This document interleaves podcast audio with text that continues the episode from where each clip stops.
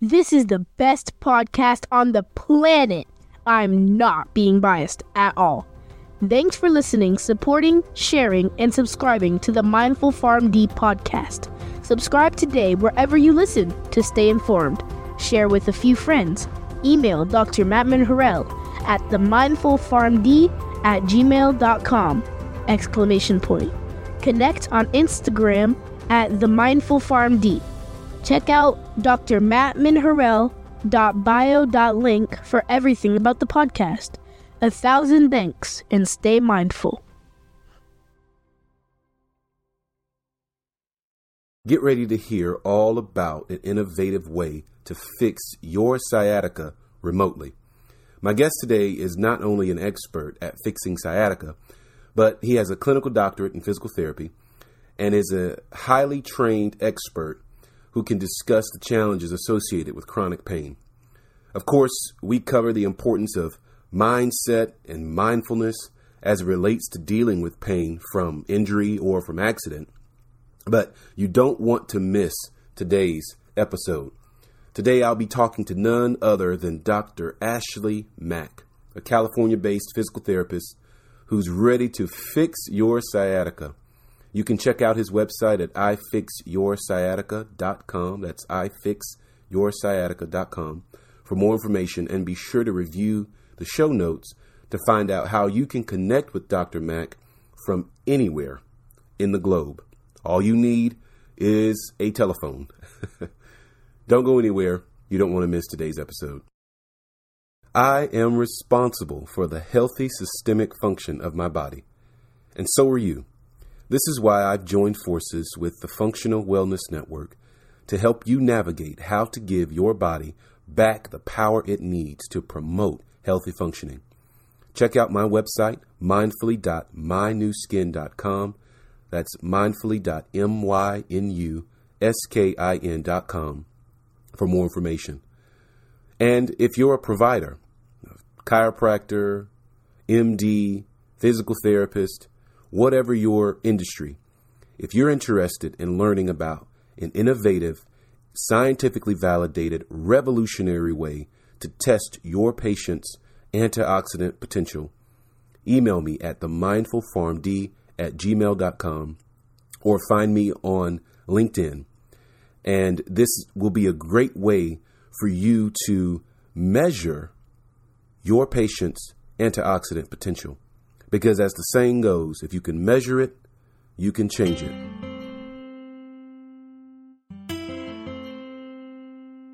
You're listening to the Mindful PharmD podcast. Welcome and a thousand thanks for tuning in.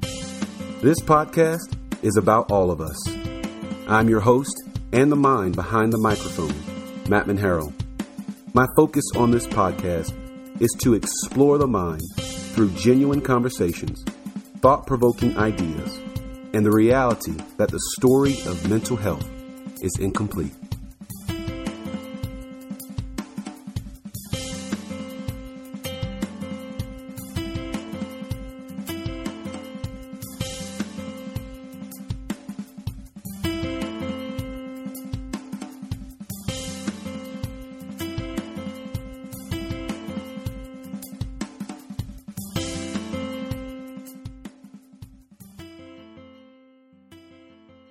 Welcome back, Mindful Nation, to another episode of the Mindful PharmD podcast. Uh, my guest today is Dr. Ashley Mak.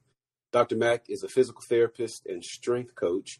Uh, he's cur- he currently lives and practices in the California area, but that has not stopped him from helping clients all over the country virtually, which we'll talk about here later. He received his doctorate in physical therapy from Thomas Jefferson University in 2012. And since then, Dr. Mak has helped thousands of people get out of and overcome chronic pain. He's worked with clients ranging from weekend warriors to professional athletes. Dr. Mak enjoys sports, hiking, and being generally active. His background in rehabilitation, sports, and being an athlete himself has provided a unique insight into recovering from injury. Dr. Mak, thank you so much for joining today. How are you doing? I am doing great, Matt. I'm excited to be here. Excellent, man. I, I'm, I'm glad you're here. Uh, we we connected just for the audience. You know, we connected uh, some some time ago, and uh, just talking with you um, briefly, you know, in our introduction meeting or in our little powwow, as I call it, you know, you're, you you you resonated with a lot of the things that I like to talk about on the podcast, and uh, in particular today, because your focus is sciatica and chronic pain. I kind of want to walk through a few of the uh, sort of the, the the things you've seen in your practice um, when it comes to helping patients overcome chronic pain um, and how you walk them through that. But before we get too far ahead of ourselves, I do want to sort of talk a little bit about your origin story. You know, I think every superhero has a very compelling origin story uh, or very interesting origin story. Um, and so, given that you are involved in uh, helping patients, you know, overcome chronic pain, uh, you know, I, I, I consider you a superhero. So, talk to us a little bit about your origin story. Matt and I love the fact that you are bringing up the concept of superheroes and their origin story. I'm actually a huge comic book, Marvel Universe superhero fan myself. So when you ask that question, the first thing I think about is, all right, how did I get involved? So if I were to a superhero backstory, it'd actually be very similar to like how Spider-Man got his powers. I did not get bitten by a radioactive spider, but oh, I got involved with this profession kind of by accident. Uh, I was an athlete my entire life. I grew up in New Jersey. I had the opportunity to swim uh, in college. And prior to that, before I actually even got into college, I had to figure out what college was I going to, to attend, what student what I would be. And I remember going to the guidance counselor's office my senior year, and I walked in saying, I need to apply to college, but I have no idea what I should be doing. And then my guidance counselor asked me, Well, Ashley, what do you like to do? And I've always enjoyed science. I really liked being an athlete. So the first thing that came to my head was the fact that a lot of my high level swimming friends were going to physical therapy because they were hurt, but they would come back and they were feeling great. They swam really well and they healed from whatever injury they had. So I thought that it was always a really cool thing, but I've never actually been a physical therapy client myself. So I kind of just told physical therapy sounds like a cool profession, again, with no knowledge of what happens. I just knew the result of physical therapy. So when I told my guidance counselor, she said, Oh, you would be an amazing physical therapist. And then I just applied to physical therapy school as a high school student through an accelerated program. So I had the opportunity to actually graduate a year early with my doctorate um, and really was on this fast track to being a physical therapist. Uh, for the listeners out there, physical therapy education is usually a four year undergrad in whatever study you want, and then a three year doctorate program uh, after that. So I was able to do that instead of seven years, and I was actually able to do that in six. Uh, and then when I got into physical therapy school, I still didn't really know what the profession entailed. I knew, again, people would come in and they would feel better. So I said, okay, well, what, what's what's all this magic, right? And I went to school, went through my clinicals, realized that yes, this is actually the profession that I wanted to do. Again, this was all by accident. It was all by an idea of being able to say, wow, physical therapy sounded like a good idea, but I didn't really know what it entailed. And then so as I've grown as a clinician, I've developed one thing that I pride myself in my ability is to be able to associate information and facts with other information and facts, in addition to my ability to memorize a lot of different things as well.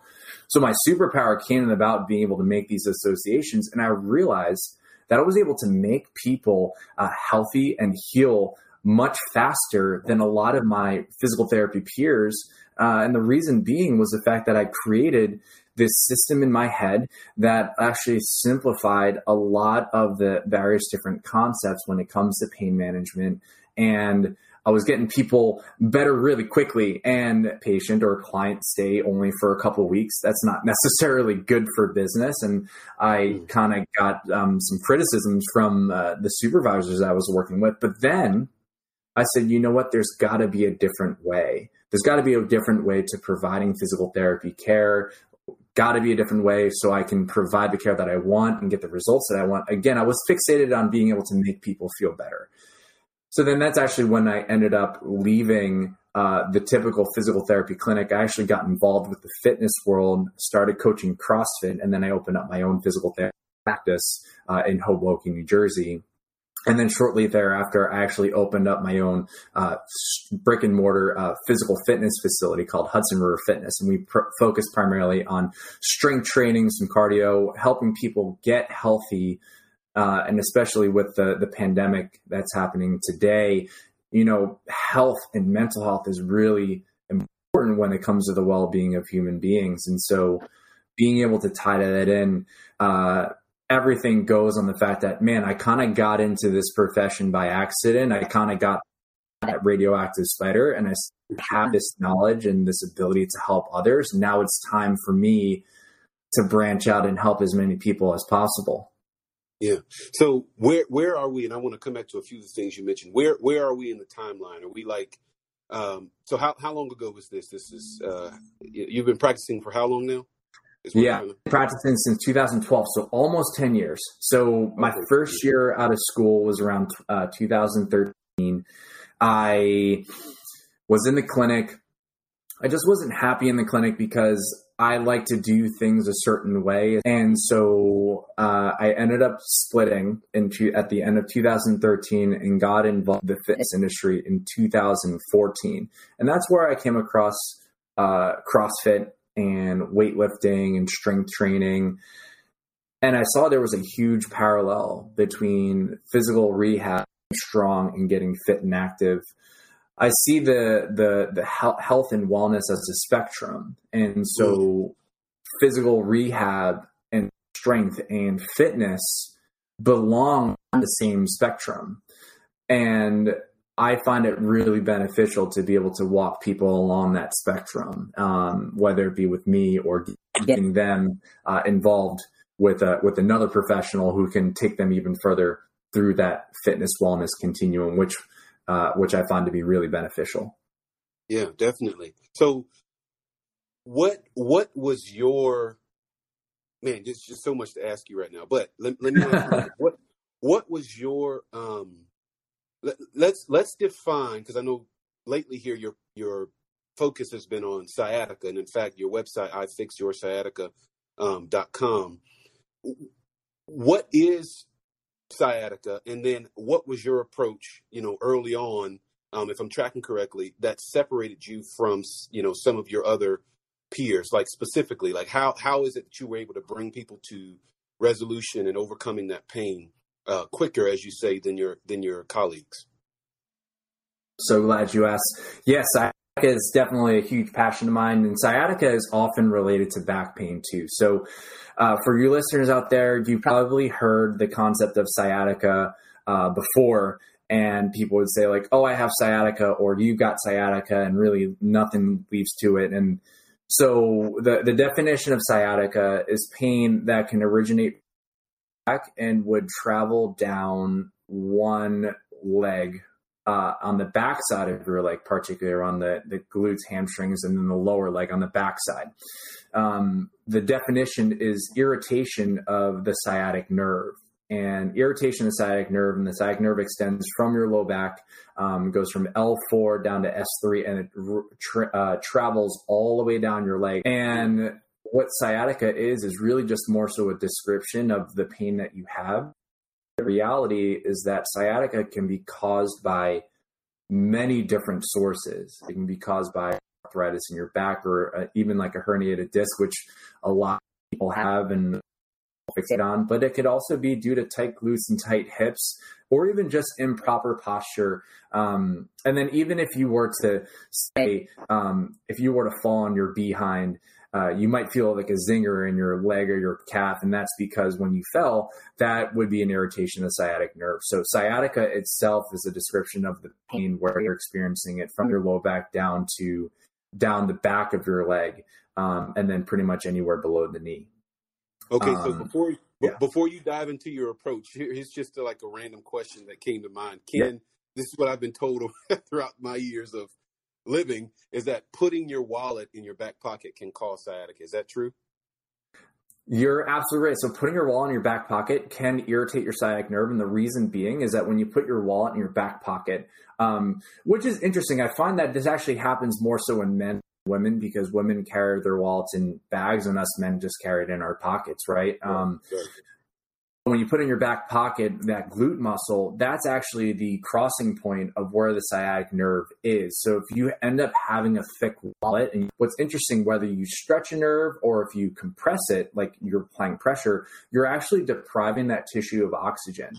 And the body is really sensitive when it comes to detecting any sort of change. So even the slightest drop in in oxygen in a specific area can set off a whole bunch of alarms. So what you can experience it would be some like pins and needles going down the back of your leg down to your foot, or even pins and needles in your foot. Um, and what's really cool is that if that's the cause of your sciatica, you can either take the wallet out or you switch on over to the other butt cheek. But just being being in mind, keeping in mind that uh, when you put that wallet in your back pocket, you are adding a little bit of pressure to that nerve itself. Understood. Yeah, I, I, actually just again just random thoughts, but I actually keep my wallet now in my front pocket because you know that was made aware to me uh, some years ago. I did, but I didn't know then if it was just you know he say she say or was it like for real? Mm-hmm. If you do this, you're gonna you know you're causing more damage. So I actually keep it in my front pocket now, uh, which some nice. people think is weird. but anyway, hey, so, you know what so, I. I um when I'm walking around, I actually like to keep it in my back pocket because I mean, yeah, usually when I'm sitting down, I put it in my front pocket, but when I'm walking around, it just feels so weird to me. I don't know if you yeah. feel that, Matt. Yeah, it does. It does feel weird. It looks weird, but I've just become so accustomed to it now. I don't even really uh, think twice about it. But yeah, starting out, I was just like, yeah, this is weird. People are gonna think I'm weird because I'm I'm putting my wallet in my front pocket. But I would go on and explain why.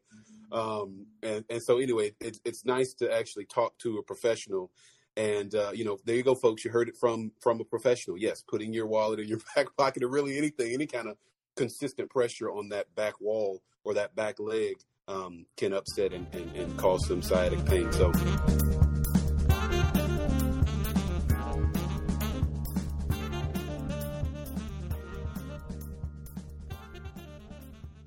All right, so going back to your your approach, and and and this will kind of lead into um, a, a specific uh, protocol that you use currently.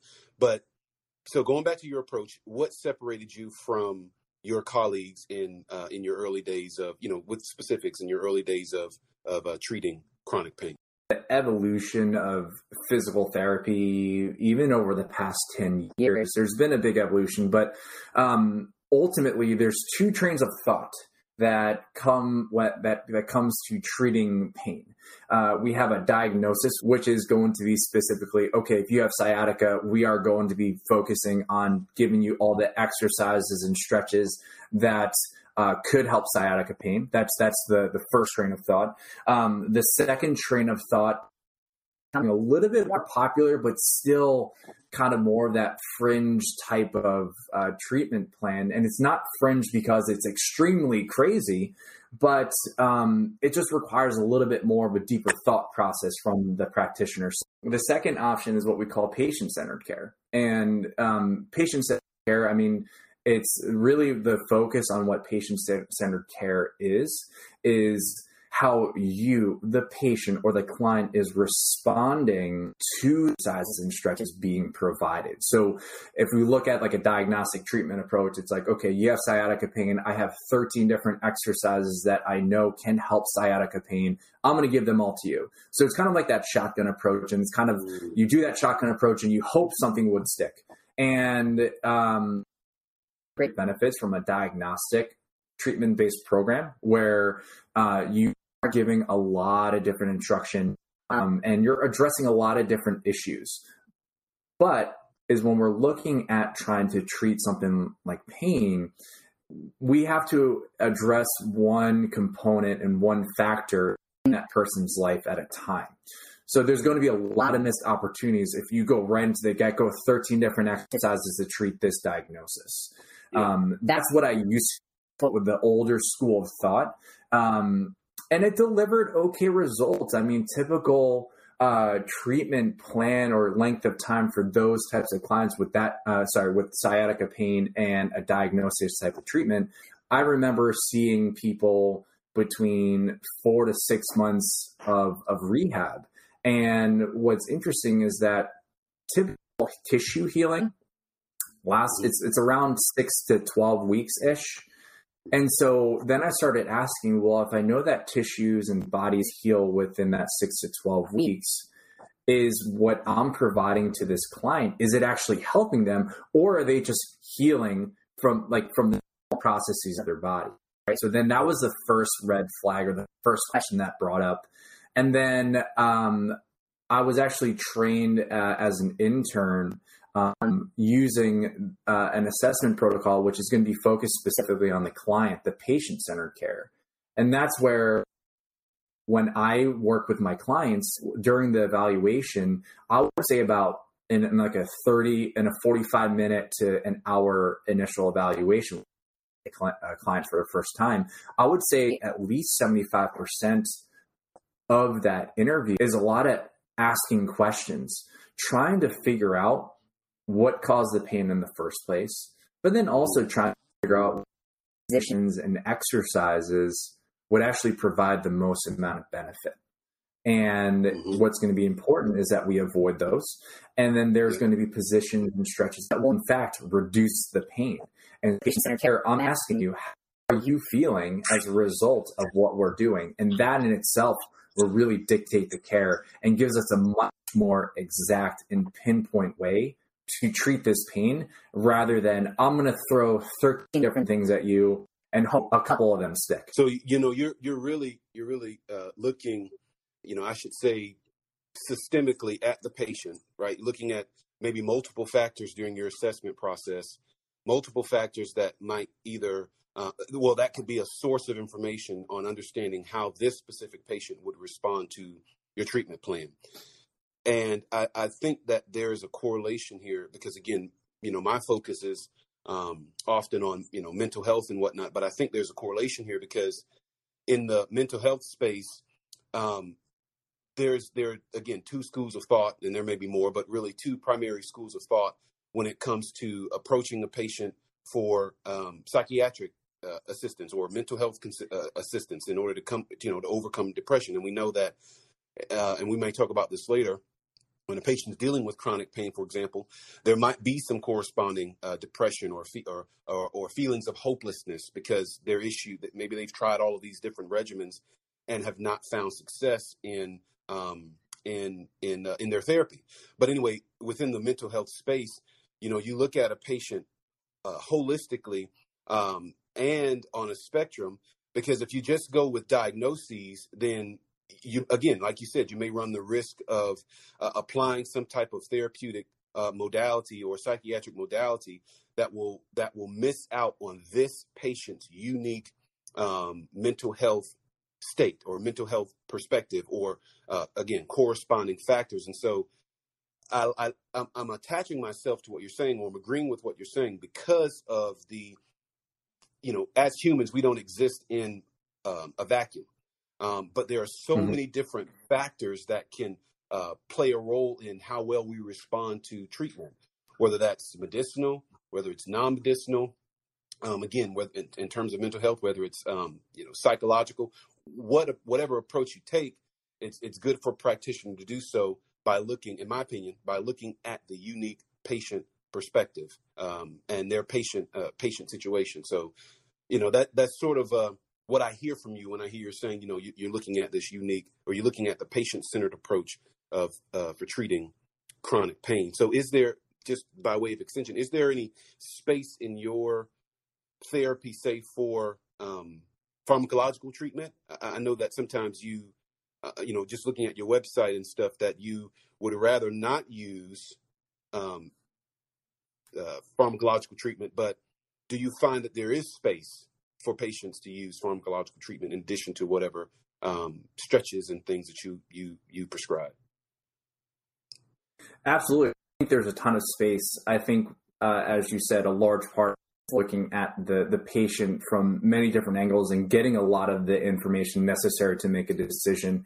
Ultimately, you as a pharmacist, as a physical therapist, any of our healthcare practitioners, we're scientists right? Yeah. And when it comes to approaching science, we have to use the scientific method. And the scientific method says get as much data as you can first, then create your hypothesis, and then test things out, and then using that information to to really build that up.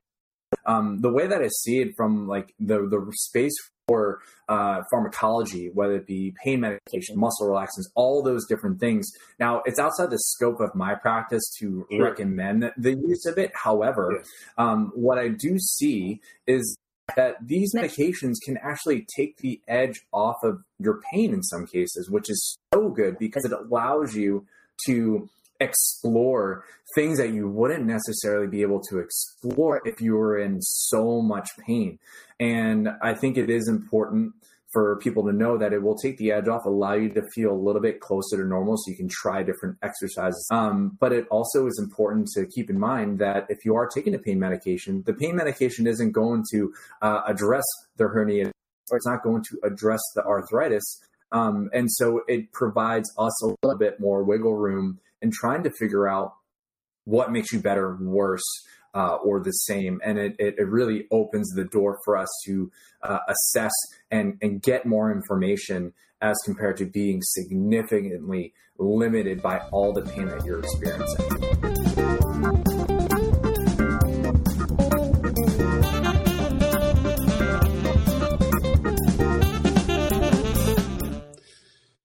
So just and and you know so just to shift here gears a little bit um yeah when it because I mentioned in my uh, response here a few minutes ago about the, the, correlation between mental health, chronic pain.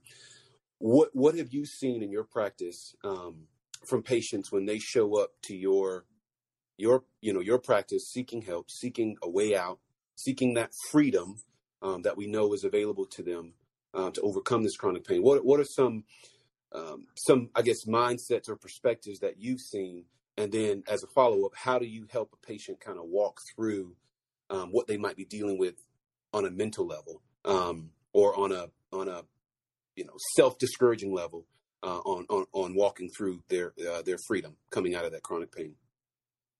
Yeah. So uh, I, I'm I'm assuming agree that uh, no one ever wants to be in pain. So by the time you're in pain and you're experiencing it, you're like, oh oh dear like this is not what i want. And so here you're given this thing that you never intended on having and it's affecting every aspect of your life.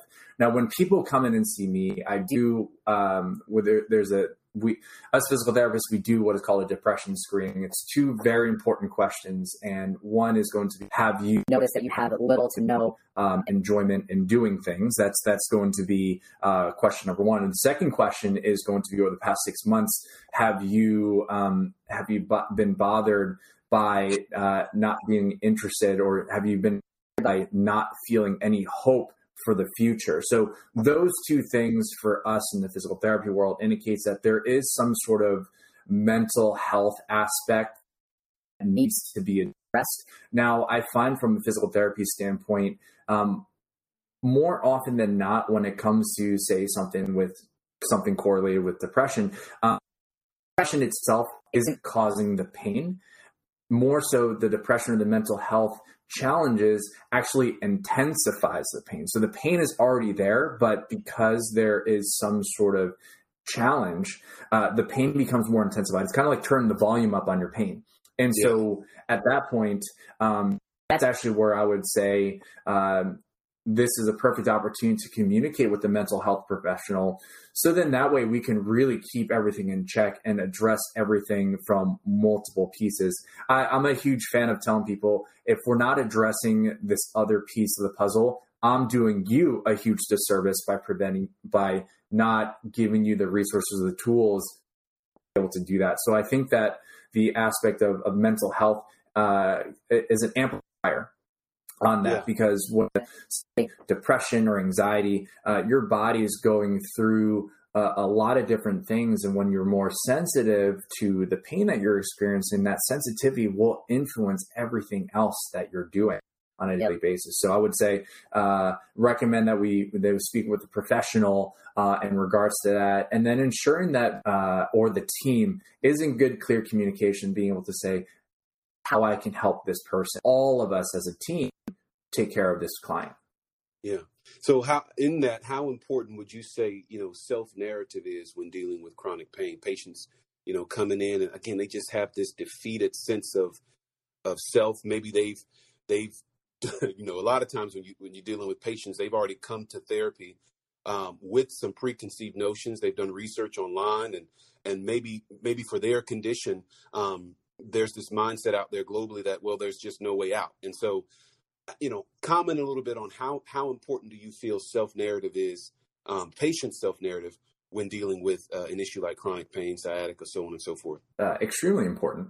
Um, a large part, and uh, I, have read research articles. I don't know the sources offhand, but I know that uh, establishing um, patient or client trust with practitioners um, actually has a, a, huge impact on rehab outcomes, and that mm-hmm. can be influenced by self narrative. And um, if we're looking at the concept of chronic pain, you're you're in pain and you're you're experiencing this this challenge for for more than 12 weeks you've reached the chronic stage and you probably have tried out many different things um, but say for example if you're trying out another practitioner even though you think you have uh, done the the gamut of rehab to manage your pain, but you're trying out another practitioner. There's a glimmer of hope. That means that you are hoping that you are hopeful that that you that that you are going to be recovering. So already that door is open, and it's going to be playing a huge role um, in that. But ultimately, I find that it is in fact a two way. Um, being able to communicate what you're feeling, where your mindset is at, and then you have the practitioner, whether it be a physical therapist or a mental health specialist, or even even looking at the pharmacological aspects of it, is being able to uh, voice your concerns and being able to communicate with that. So definitely has a huge impact. Um, and I think it is important for you to share that narrative with with others. Absolutely, yeah, I like that, man. I, I like how you said it's an open door, and you know, just by way of sharing, um, it does again. It's just another source of important information um, when establishing a unique patient uh, ther- therapeutic um, regimen. Uh, and so knowing the, again, knowing the patient's perspective also helps you build that trust, as you stated. On your on your website, you um you you wrote a blog. You know, for folks who don't know, he also uh, Dr. Mak also has a blog uh, on his website, and uh, one of the articles discussed behavioral changes um, and how uh, you know how to walk through or how to navigate, I should say, how to navigate um, developing new behaviors uh, when you're dealing with issues of chronic pain. And so, uh, you know, Ashley, I want you to kind of walk through a little bit that blog post um, where you discuss things like laughter, for example, um, when developing a new behavior. Can you kind of walk us through through uh, behavioral changes and how you employ them when uh, helping a patient in, involve new uh, new practices and stuff in their life to overcome chronic chronic pain?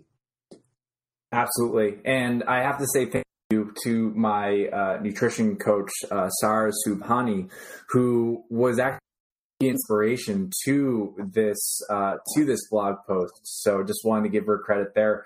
But ultimately, if we're looking at it, um, there's a lot of different injuries that can happen. Some traumatic if you were to slip and fall. But for any of the pain that comes on out of a sudden, you can't really recall what brought that pain on in the first place, that often speaks to me of how you'll go about moving around your day, how you're sitting, how you're walking, carrying things. And we could actually focus on specific exercises to help improve those mechanics. We're doing things and we don't have to necessarily think about it. And it's 100% automatic, no matter how exhausted or no matter how stressed we are. That is, in essence, a behavior. And what we have to do as therapists um, is to be able to the necessary techniques and exercises to help people recover, but then also tap into the behaviors that will actually their prolonged recovery uh, over time. There's only so much that we can do during a 45 minutes, one hour, one on one session. And there's only so much that you could do during your one hour of rehab that you daily basis. There's 23 other hours in the day, which is why it's so important to help transition everything that we're doing, uh, all these new skills uh, or these foreign skills uh, into your everyday practice. And so we have uh, four major pieces to really influence change uh, because it does take time and it can be really hard because you're adding something completely new. And uh, like as much as I am excited to make changes to my life and my um, it's quite a disruptor. It creates a lot of disruption in your life. And so Absolutely. coming across these four action steps, it's made behavior change a lot easier and a lot more fun than uh, than the otherwise. And so the first piece of ensuring that behavior is moving in the right direction uh, is is the concept of having uh, laugh mix. I know it sounds kind of silly, but laugh makes things a little bit lighter. And oftentimes, especially when you're trying something new and you're trying to implement into your daily routine, we can often be fixated on the negatives, on the failures. And so adding laughter into that actually allows us to just shift our mindset a little bit and give us an opportunity to overcome those negative thoughts. And when we overcome those negative thoughts, we have the opportunity to change and change regularly. Um, do you want me to go on or you?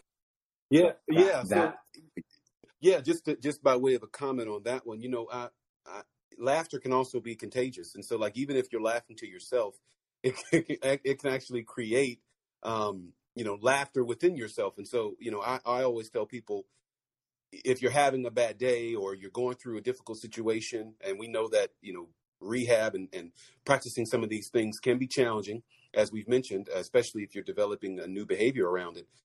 Just smiling about it or laughing about it um, is a way to improve your outlook. Um, and it's a way also to mirror a new now positive behavior um, as you go through your experience. Does that make sense? Yeah, that makes a ton of sense. And I watched this TED talk where it talks about the positions that your body's in that will actually how you feel. And they were talking about power poses and everything and getting yourself ready to do anything. And so I'll you, um, I'm standing up recording this episode with you, standing with my hands on my hips in a powerful position because I know that if I was speaking with you arms crossed, I would not be as talkative as I am now. So you are absolutely right. Laughter, contagious, and then also even just smiling will actually shift that specifically for you. So that that is that is a really huge piece. Um, yeah. the, the, the the next action step that is is pretty common. And I've been hearing about this uh, even as a young athlete. Is this concept of visualization? Mm-hmm. Picture what success looks like. Uh, we call it future projections and looking at, okay, this is what life could be. And so it gives you an opportunity to be able to say, this is where I'm going. But then you can also reflect, okay, um, this is how far I've progressed and how you have changed. More likely you are and keep up with it. Yeah. Yeah. It's like tapping into, you know, some of the more, I guess, primitive primitive areas of our brain of imagination, for example, um, and you know, really, really preparing your not only your brain but also your body for that action, that action that you're that you need to take or that you're getting ready to take.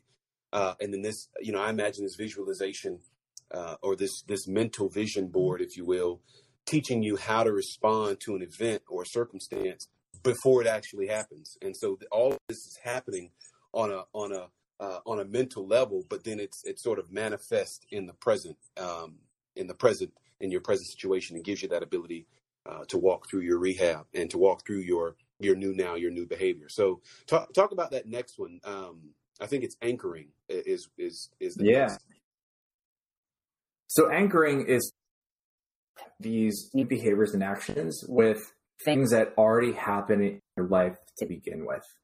And that ties into which is tying everything into your environment. But um, look activities and what you do on a normal, or in essence, what we call like a religious basis. But like, thing is, regardless of how stressed or or tired you are, you still act and do these actions. And so, um, the example that Sarah puts in is um, is actually uh, ensuring that you're actually drinking of water uh, or even actually ensuring that uh, adequate fluid intake um, around your meals. Um, what's interesting is that I'm a person when I'm eating I really drink that much water, um, so I end up being really dehydrated throughout the day. But I drink a ton of water when I eat because it was a habit that I I eat three square meals a day.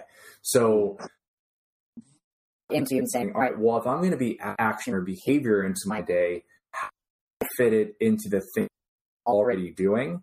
So then that way you can follow the path of least resistance. And I just want to make a quick note. I, I feel like uh, in, in today's society, uh, the concept of working really hard is uh, glorified. You have people who are talking about the grind, being like, I pulled a 14 hour workday, and people are saying that with pride.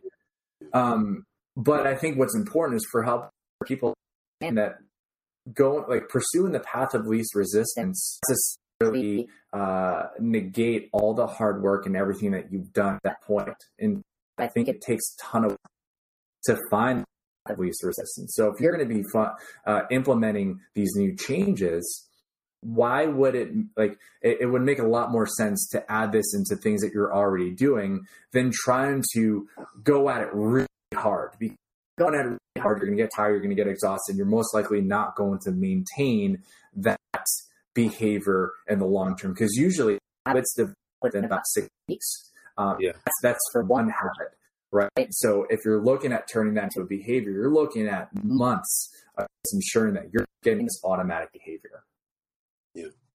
Yeah, absolutely. And you, yeah. you, you also talk about setting, um, you know, setting in a, setting those smart goals and that in itself can be a form of, again, a form of work because you have to actually sit down and think about, well, where am I now?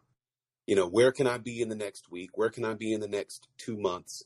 Uh, and make that plan. And, you know, hopefully it's being done with a professional like you, uh, or in consultation with a professional like you, um, so that the, your, you know, again, your experience is, not I don't want to use the word easy, but it, it's more attainable. Uh, it's more realistic for mm-hmm. you to be to be able to achieve those goals um, if you actually set set those goals. uh, and so, work, mm-hmm. you know, working at that, and and and I, I, like that you pointed out how it's it's it's everything's a rat race. You know, even your own self care sometimes can can turn into a, a, rat race and a competition. Um, and it's like you know, why have that mentality when, to your point, you're just going to end up, you know, burning out, which is a buzzword now. Burnout is a buzzword now, but burning yourself out, you know. So take take the time to be intentional. In other words, about where you are, no understanding where you are, and documenting or writing down or visualizing where you want to be. I think that is so that is so key and has so much implication and application, um, uh, you know, in various aspects of our lives, especially when it comes to treating chronic pain. Um, I wanted to ask you about the um, the sciatica protocol and kind of because I thought this was a, a, cool aspect of your your practice. Um, and so, can you can you talk a little bit about the sciatica protocol? Tell us what that is. I'm so happy to talk about this sciatica protocol. So, at, fix, at ifixyoursciatica.com, which is my website, I work with people one on one virtually. Um, if you're living in the Marin County, California, I can actually go to your house and can meet in person. But for most people who live across the country, we'll actually meet via Zoom and we'll actually work together one on one, again, focusing on how you as a person can respond. And the sciatica protocol, which is a it's pretty much taking my brain and how I actually treat sciatica. And it, it actually walks you through managing your own sciatica pain all through the comfort of your own phone. And the great news is the fact that you do not have to download anything. You will actually be texted daily reminders on the stretches that are going to be the most impactful and beneficial to you. So I literally took my brain and I put in and developed this system where you're communicating with me or one of my my team members all via text message. And so what ends up happening is that you don't have to worry about dedicating yourself to a specific appointment time trying to meet with me. Um, and then also too, you don't necessarily have to wait to get sciatica care because all you need to do is end up texting the number and saying, I'm having sciatica pain. What do I do? And you'll go through a series of questions and guided stretches. And again, the guided stretches and the exercises you're doing to be based on how you're responding to those exercises and stretches. And what's great is the fact that Um, again, you do not have to download uh, any sort of thing, and it's all you need is the phone and access to YouTube because that's where we're going to have those videos um, in store for you and ensuring that you are in fact making yourself better. I want I want to put that that phone number, if it's okay with you, in the show notes. But can you? Is it okay for you to share that number here? Can you share that number here now? Yes. If yes. somebody wants to reach out to you.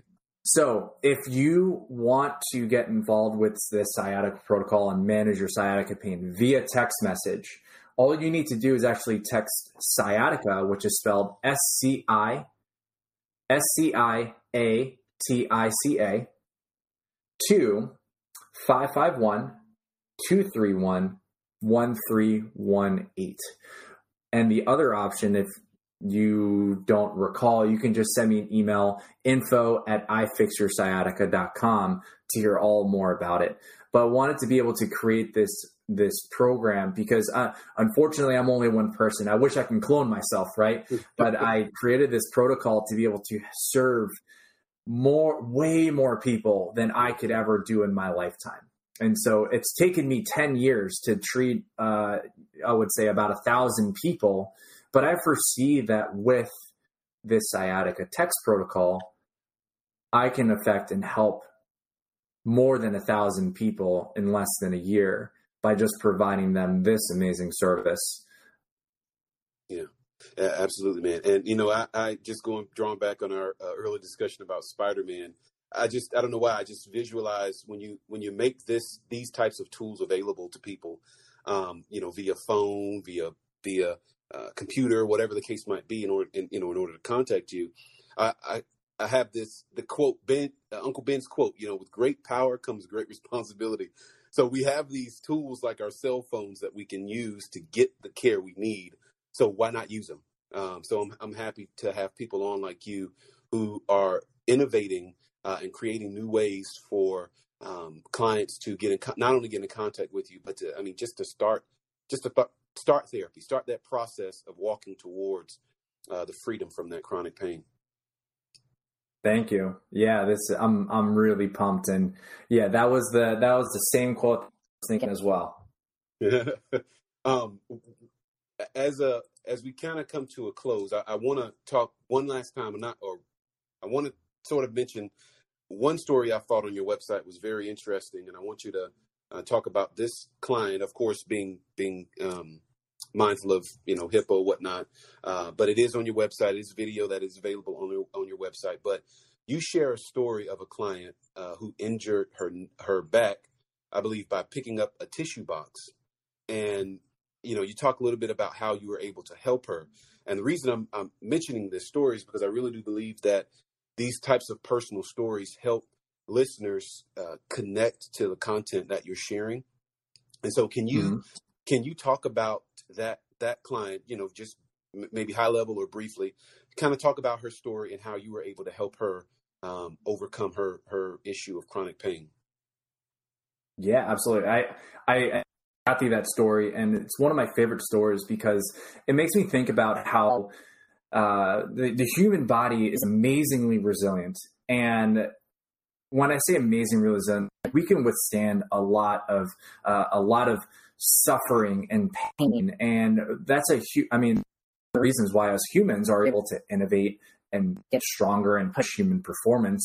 But what's interesting is that those alarms in our in our bodies and our brain are there for a reason. They're used to protect us. And so here we have this woman who, uh, after their 30th birthday part, after their 30th birthday, and prior to their 30th birthday, they were active, they were they were they were getting nice and strong, and they were fit, and they were moving around. But then after their 30th birthday, they bent over to grab a box of tissues, and all of a sudden their back screamed at them. And It was so bad to the point they couldn't even move. And for most people, when you hit that 30th year, um, I remember when I was in my 20s, someone told me they're like, Ashley, never, never turn 30.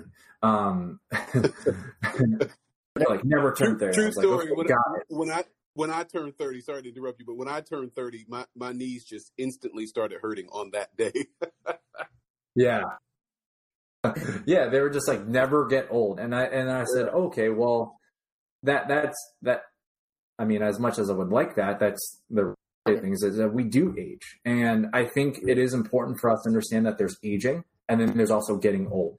And aging is something that is going to be happening and that is kind of out of our choice. The years will go by, right? I remember looking at it was yesterday that it was January this year, and we are literally more than halfway through 2021. And when we look at the, comes the aspect of like getting old. Getting old, I believe, is this concept of like a personal choice. You let things happen. Uh, not sorry, not you let, but things happen. Attribute that to yeah. to the fact that we are older. But the great news is the fact that um, and this is one of the things I often tell my clients is I'm giving them the tools and I'm giving them the power to heal and to get stronger. And interesting things with like bending over and getting this tissue box. Um, bending over and grabbing a tissue box is is a is a movement uh, called the hinge movement where we should be using our hips. And when someone tweaks their back when trying to pick really really light, what that tells me is something uh, that could have been, I guess I'll quote, like inherently wrong. They were moving in a way that wasn't efficient. Right. And when we aren't efficiently, we have to use a lot of energy and it puts a lot of stress on our bodies. And ultimately, when we accumulate a lot of stress, that's actually where we can end up with physical pain. So, going through this of, of working with her and helping her get back into exercising and getting healthy again, I asked her, uh, uh as I said before, um, the first session, 75 was just asking her question after question. Okay, how did you pick this box up? What were you doing before you were pick, picking this box up? And mm. every question, realized that one, if uh, it turns out that they were that their job requires them to sit for a long period of time, and when you're sitting for a long period of time, puts a lot of stress in your low back and also a lot of stress in your hips.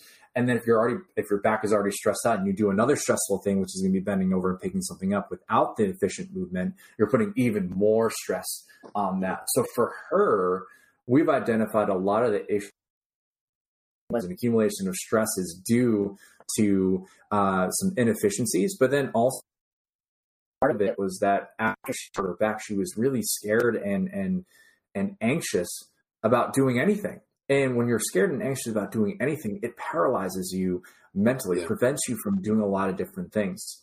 And so throughout the time that I was working with her, we were trying to find actionable things, but then creating successful opportunities for her to feel more confident and less scared uh, and doing activities such as picking up a tissue box to the point where she was lifting like 100 pounds off the floor uh, without any sort of issues because she felt confident, strong, and empowered and in control of how she was feeling.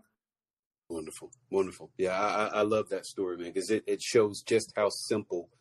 Uh, again, something like something as simple as picking up a tissue box can cause you pain. I mean, just imagine the stress that we put on our bodies um, in, in work when we're not trying to pick up a tissue box or not trying to pick up our child. Um, just the, the simple things that can instantly, uh, again, depending upon some of some of the factors that you mentioned, can instantly cause us to to be thrust into the need for uh, pain treatment. Um, and some some people, unfortunately, they they don't uh, uh overcome those things uh, especially without the help of, again, trained professionals like yourself. So um, thank you for sharing that story.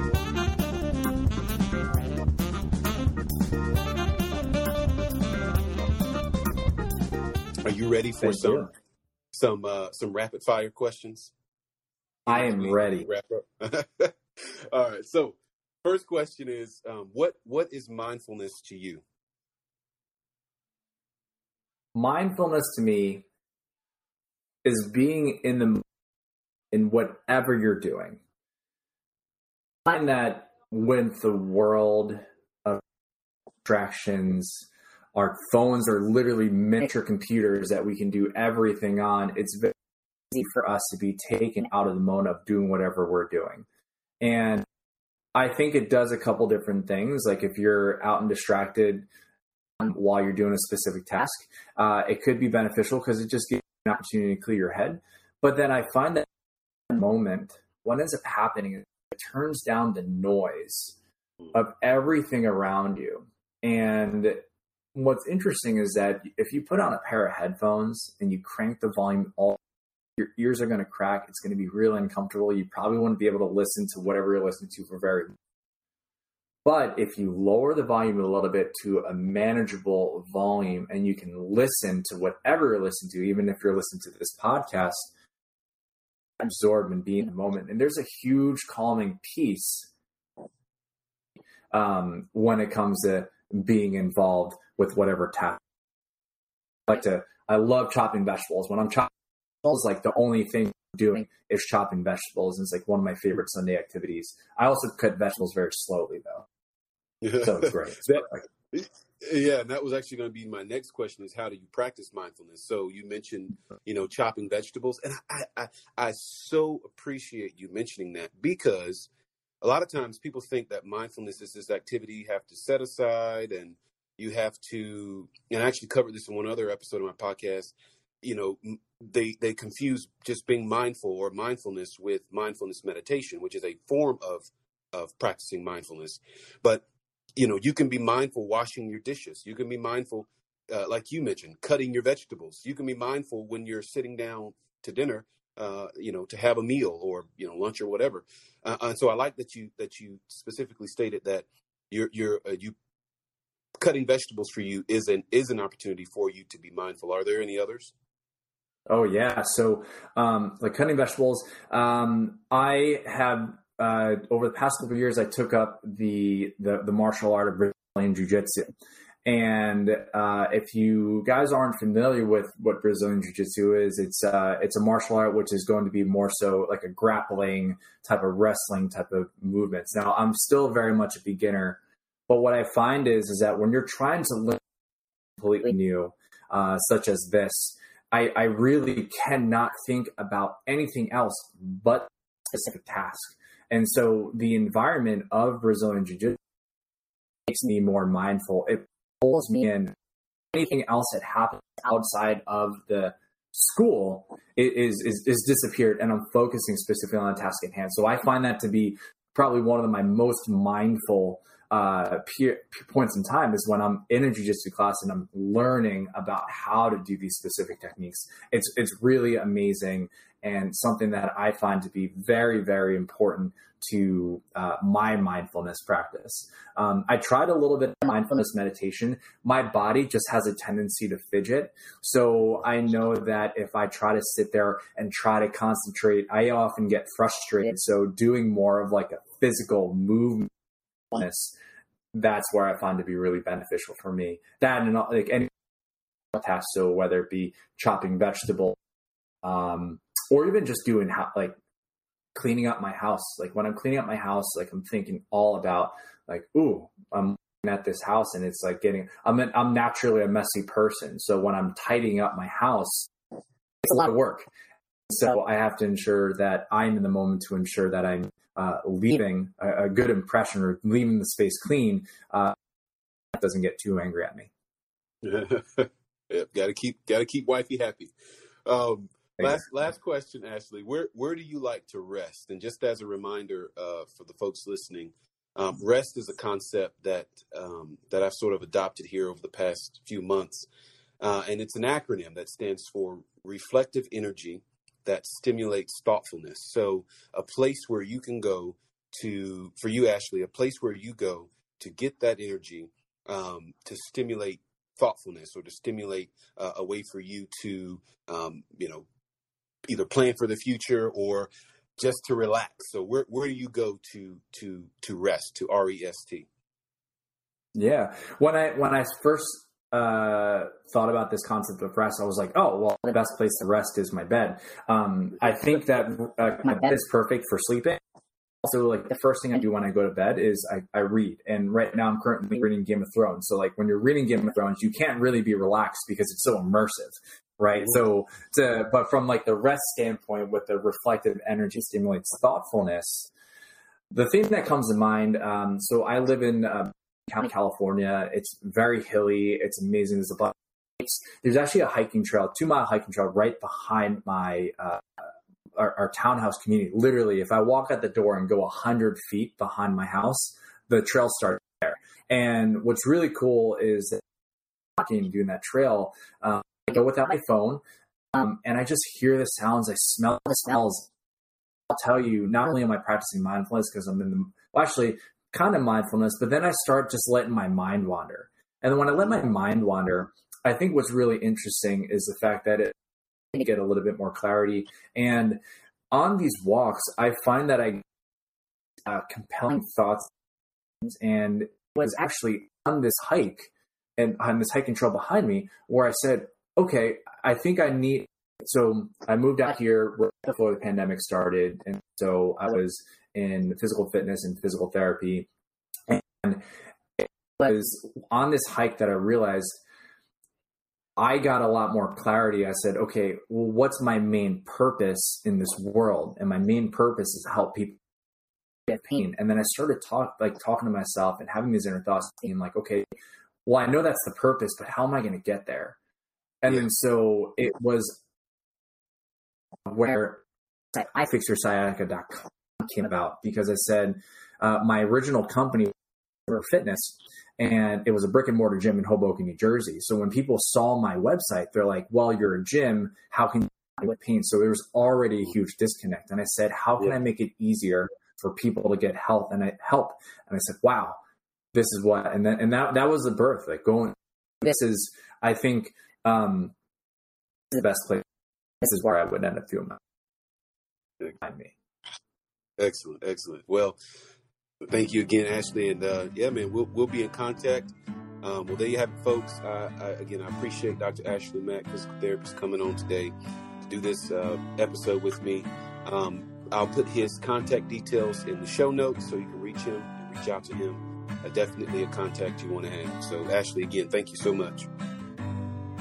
I leave you with this focus your thoughts on what is true, noble, righteous, pure, lovable, or admirable, on some virtue or on something praiseworthy. Think about these things.